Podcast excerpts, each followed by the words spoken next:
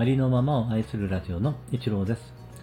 今回はですね、スズランさんの作品でおとという詩をですね、朗読させていただきます。よろしくお願いいたします。おと、作、スズラン。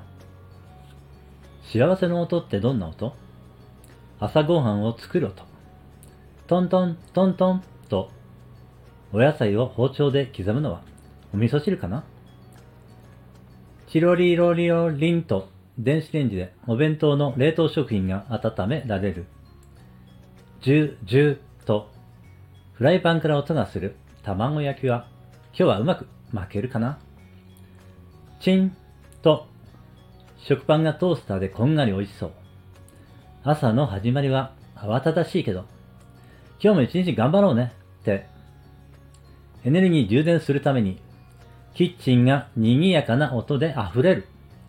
眠くても遅刻しそうでも朝ごはんをしっかり食べればきっと今日一日は幸せ。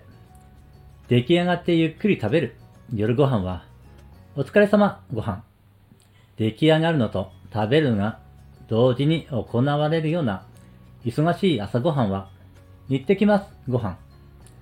どちらもいろんな音がすればするほど栄養いっぱい愛いっぱい。そんな音がたくさん聞ける人は幸せ。そんな音をたくさん奏でられる今日は幸せ。